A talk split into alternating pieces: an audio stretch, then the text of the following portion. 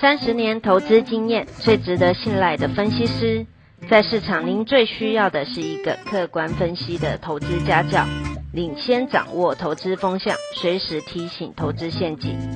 亲爱的粉丝朋友们，一定要记得要按订阅，并且开启小铃铛，才不会漏掉蔡总每一天对盘市精辟的解析哦。各位粉丝朋友，大家好，我是蔡章，现在是礼拜五盘后的分析。盘前我们就告诉大家，今天会反弹，但是不会涨很大。本来盘中涨了一百五十点，攻上了一万七千六百零二点，但收盘是涨没有错啦，但是涨六十五点，收在一七五一八，量有点缩。啊，今天是三千六百多亿，昨天是四千亿的规模，但这个礼拜还是蛮厉害的，周线第六红，呃，本周涨了两百二十一点。那为什么说今天呢？可能不会涨很大？我觉得很重要的事情，你看哦，今天主要的亚洲股市，包括了南韩、日本，涨幅都超过一趴。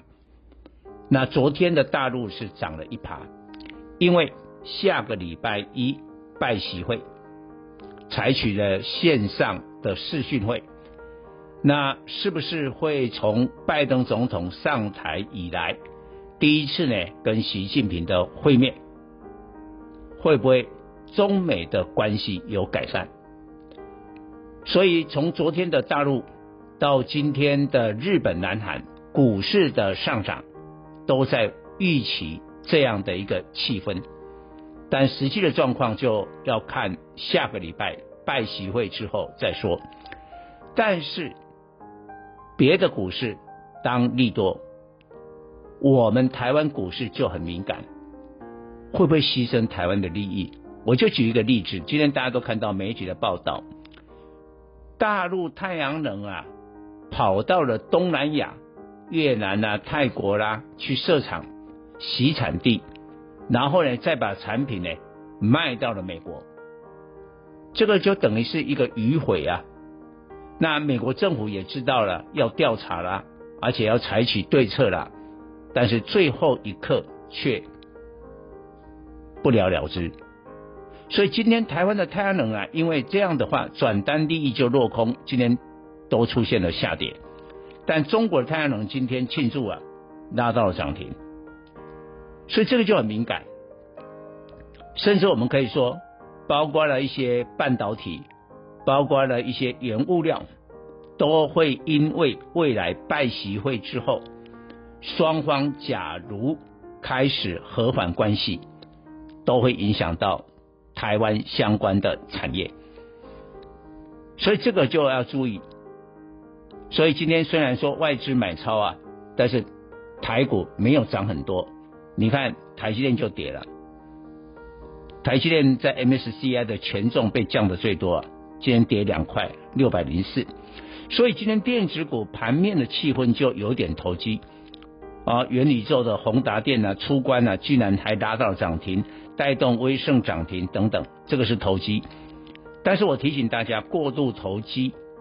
偷鸡不成蚀把米啊！我们的这个本事啊，你就衡量自己的实力了。而且我认为，一般正常的人针对这种没有基本面，只是讲一个题材的股票，都是浅尝即止，你不可能买很多了。但是呢，有实力的投资人不一样。我举一个例子，像华航，华航从十月二十八号起涨到今天。